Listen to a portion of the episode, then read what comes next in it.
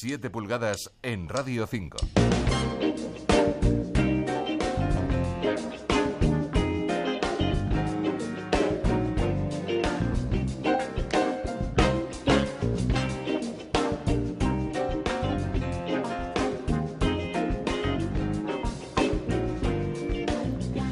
Hola, ¿qué tal? Muy buenas noches y bienvenidos a 7 pulgadas en Radio 5. Esta noche os presentamos el proyecto Astro Pálido.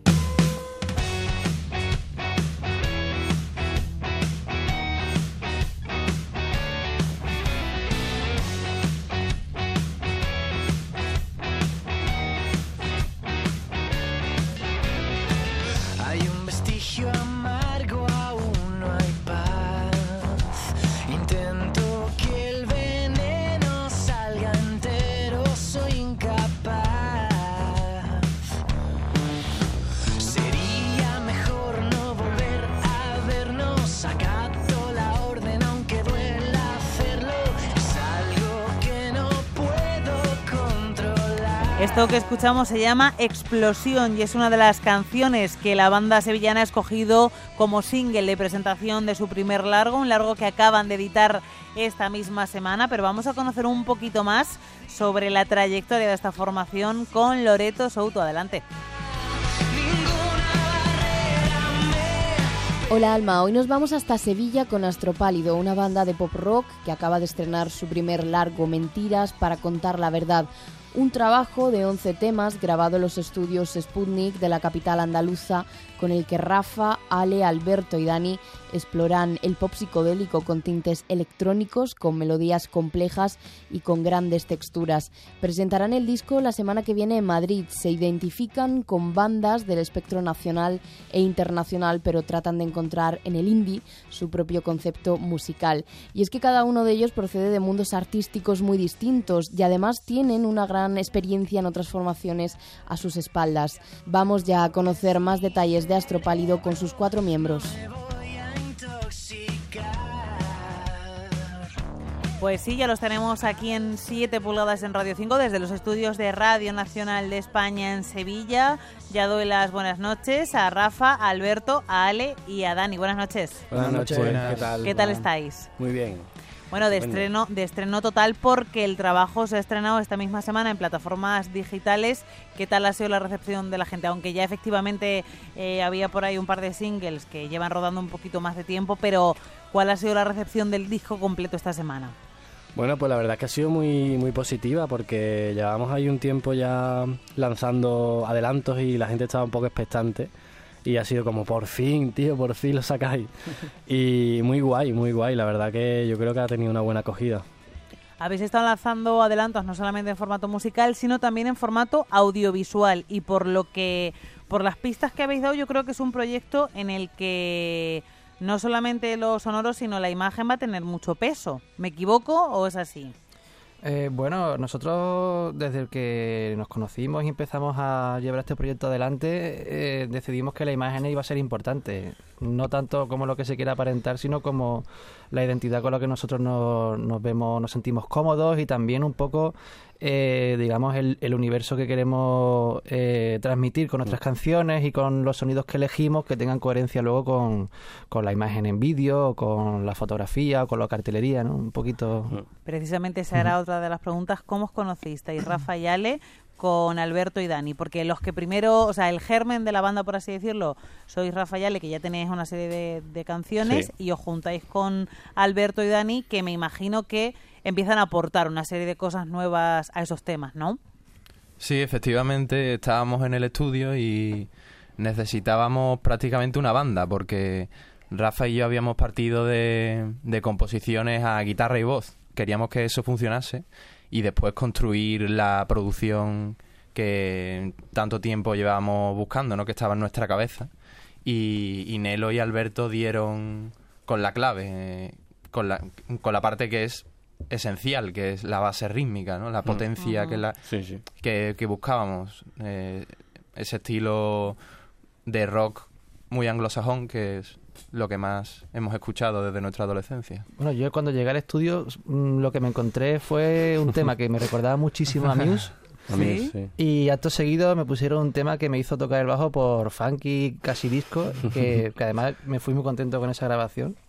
Pero que no solo hay... o sea, el tema este que has, pu- que has puesto primero es muy rockero, pero que hay, hay otras vertientes de... Lo bueno, Una paleta de colores. Lo bueno también que cuando llegamos al estudio, mm, yo por ejemplo, de que llegué antes que Dani, eh, me encontré con unas canciones que, que rítmicamente decía, "Oh, aquí le cabe, le cabe un montón de cosas. Sí. Y entonces pudimos, bueno, yo me puse a trabajar, me dejaron un montón de libertad, tanto Mm. de percusiones como en la batería. Mm. Y, y claro, cuando llegó Dani dijo, hostia, aquí puedo meter yo el bajo que, que me dé la estaba gana. La verdad es que Alberto y yo nos conocemos desde hace mucho tiempo y hemos tocado en varios proyectos. Y yo ya me conozco por dónde van a caer los palos de- del amigo. Y cuando llegué al estudio y vi las sesiones, la verdad es que me lo vi bastante fácil también gracias a, a él, ¿no? Parece que tenemos ahí ba- bajo y batería, cuanto mejor se conozcan, mejor, ¿no? En este caso, Vamos pues resu- resultó. Relación amorosa. Yo, yo creo que efectivamente son, son canciones que tienen pinta de que se pueden completar, de que se pueden rellenar, eh, utilizando esa terminología no peyorativamente, sino todo lo contrario, eh, de forma muy amplia. Y me imagino que los temas en acústico, en desnudo, cuando, cuando los empezasteis a hacer, no tienen mucho que ver con lo que, con lo que son ahora, ¿verdad? Claro, claro. De hecho, Ale y yo en el proceso compositivo nos pusimos esa meta. Quisimos que las canciones funcionaran en acústico, simplemente porque creemos que esa es la forma más fácil de, de emocionar y de saber si una canción funciona. Si tú la puedes tocar en, en un formato muy desnudo, como es una guitarra acústica y una voz. Pero claro, cuando llegamos al estudio pues necesitábamos mm, completar todo eso y Nelo y Alberto han sido el complemento Además, perfecto, la verdad. Pasó una cosa muy, muy divertida, que era que realmente ni Dani ni yo somos muy indies o poperos, solemos tocar otros estilos también, Sí. y estamos tocando con muchas bandas. Mm. Entonces, claro, cuando llegamos a escuchar estas canciones dijimos, hostia, son canciones muy chulas, pero queremos darle un carácter un poco más rockero, un poco Sí. más de leña, o que se puedan bailar, pero buscando otras sensaciones, ¿sabes? Sí. Entonces, claro, eso hizo que al final los cuatro nos compaginásemos muy bien y, y sonara un poco lo, lo que es el disco. Y en directo funciona también, ¿eh? está comprobado. Sí, ¿no? sí, sí, sí. Dani y Alberto, entonces, ¿qué tal ha sido eso de superar, de traspasar la frontera del indie? Wow. Bueno, tú lo sabes que, que- Lo sé, lo sé, por eso, por eso lo colocar Una pregunto. medalla muy grande.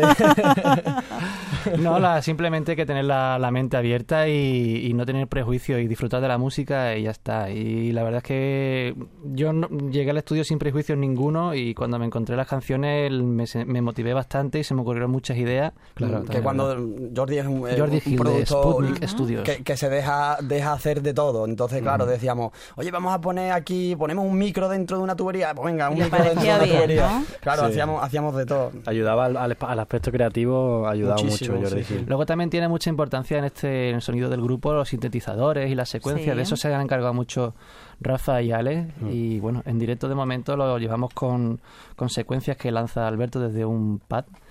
Pero esperamos en un futuro poder contar con un teclista, ¿no? Así Sí. que se, se abre contratación.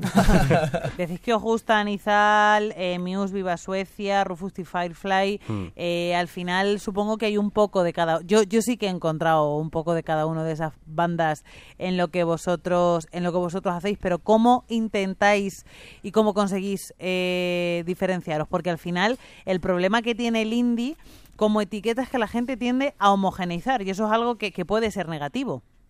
Claro, pero ya incluso en esos grupos que dices yo veo muchas diferencias. Por ¿no? supuesto que sí. Claro, entonces al final de todas esas cosas que vas escuchando, toda esa música a través de, de los años de tu vida, pues acaban construyendo algo que es mm, claramente di- diferenciable. O sea, ya solo las experiencias que tú has, vi- has vivido son únicas. Mm. Y hoy en día hay una, una cantidad de, de información en la, en la red, una cantidad de música para escuchar que eh, al final se crean una variedad importante, ¿no? O sea, eh, por ejemplo, Rufus, que es un estilo que a nosotros nos gusta también mucho, que es más, más guitarrero, más de guitarra, más Led Zeppelin, eh, de los años 70.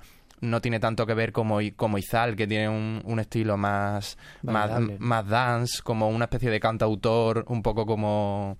eh, Con esteroides. Con esteroides, Venido exactamente. arriba. O sea, eh, eh, efectivamente, pues... Y todo eso, todo eso en realidad está un poco presente también en, en nuestra música, sí. Sí. Mm. Eh, ¿Vosotros tenéis claro desde el principio que queréis sacar un largo? Porque el tema del largo no se lleva. Claro, pero... Claro, sí.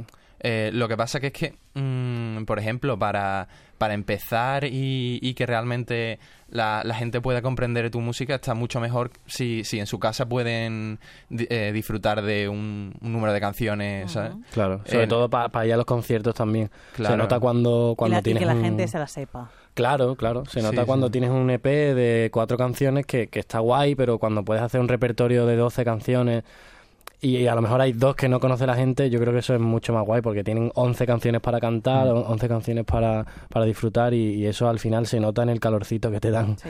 Eh, Mentiras para contar la verdad, decíamos que era vuestro primer largo, recién estrenado esta semana, eh, primero en versión digital, o sea, en formato mm, digital, pero me imagino que queréis tener un formato físico, ¿no?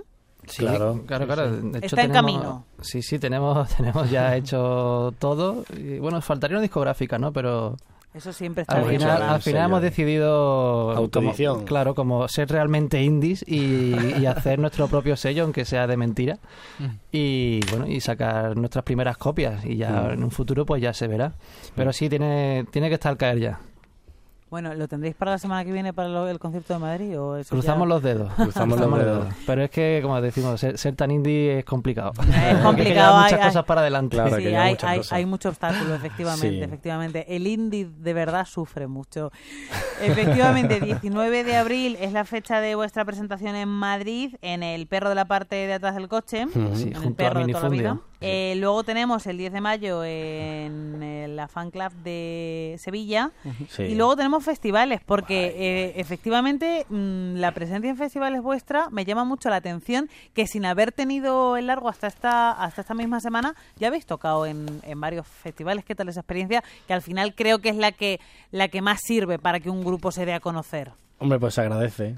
Se agradece, su- se agradece poder estar ahí en festivales y que cuenten con nosotros. Yo creo que por, por porque ven que es un grupo que, mm, que suena que suena muy fresco, suena muy ener- muy enérgico y, y como tú dices, los festivales hoy en día es que son la herramienta más mm, inmediata de, de que un grupo se dé a conocer, ¿no? Porque es donde te ve más gente, donde te disfrutan de una manera más, mm, no sé, más, más auténtica, más... Sí, espontánea también, Sí. mucha gente que no te conoce y que luego a los días comenta, oye, vi un grupo en ese festival que me gustó mucho, se llamaba Astropálido, tal. Claro, nosotros de, de cada concierto por lo menos sacamos a dos fans mm, que ya locos para más, toda la ¿eh? vida. Ya serán más. dos locos fans. No, hombre, pero dos Pues- de, de, de ya mm, o sea, eh, vitalicios ya. Sí, sí, sí. Fan vitalicio. Hombre, también, también cuenta que, que Rafa y Ale, pues antes tenían un, un grupo que era conocido aquí en Sevilla, que eran Genérica, con Mm. el que sacaron un disco, un EP. Entonces, con ese background, pues, por ejemplo, en Sevilla no nos ha resultado difícil colar- Claro. colarnos en algunos festivales, ¿no? Porque ya sabían que tenía un proyecto nuevo entre manos, sabían que estaban grabando en Ujú. Sputnik y tal. Mm. Y bueno, y luego también los otros, hay otras cosas que se han obtenido a base de, de tener esos singles que tú dices en el mercado, de pasar el disco un poquito bajo cuerda. De ser muy pesado también. No, es muy yo creo, pesado. yo creo, yo creo que, que al final se nota que lleváis una estrategia a medida, que eso es una cosa importante y que eso hace que aunque el grupo sea nuevo, como vosotros ya tenéis experiencia previa, todo eso va sumando. Está Claro, clarísimo, claro, todo eso sí, está sí. Y claro. remamos en la misma dirección, además. Efectivamente. ¿Alguna cosa que nos podéis adelantar de cara a futuro? ¿Alguna sorpresa? ¿Algún videoclip nuevo? ¿Algún concierto que no hayáis anunciado y queráis anunciar antes de que nos despidamos? Bueno, eh, precisamente vamos a aprovechar nuestra subida a Madrid para, para grabar el videoclip de Escamas, que Ah. yo creo que ha sido una- la canción que, que por una- unanimidad ha gustado más. O sea, era como claramente ha destacado. Y vamos a subir a Burgos para grabar eh, un vídeo con, con Germán, Germán, que es el realizador del último videoclip de Viva Suecia, si no me equivoco. Sí. Qué bueno. Sí. Ah, Sí, además fue porque eh, lo, lo- eh, propuesta del grupo, es decir, vieron el, vieron ellos dos el videoclip de Viva Suecia y, y hablamos, oye, hay que enterarse de quién es el tipo que ha hecho esto. Qué bueno. Sí, y sí, sí. conseguimos su teléfono y bueno, hemos estado hablando Nos meses. vamos a Burgos a grabar. A Burgos. Fresquito, Pues, fresquito. De Sevilla, de Sevilla a Burgos comparada en Madrid, me parece una maravilla. Total, va a ser una aventura increíble. Pues muchísima suerte, chicos, en el concierto de presentación de la semana que viene, el jueves que viene, 19 de abril, en El Perro, en Malasaña, y que nos despedimos hasta la semana que viene. Un abrazo a todos. Os vais a quedar escuchando Claro. Era Glacial, ¿vale? Vale, ¿Os parece bien? Perfecto. A bailar todo el mundo. Pues esto que suena en 7 pulgadas en Radio 5 es Astropálido y Era Glacial. Hasta la semana que viene. Susana Fernández y Alma Navarro para Radio 5 Todo Noticias.